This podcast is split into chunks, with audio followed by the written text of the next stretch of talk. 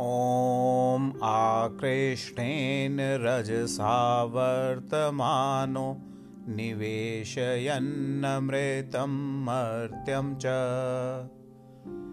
हिरण्येन सवितारथेन देवो याति भुवनानि पश्यन्।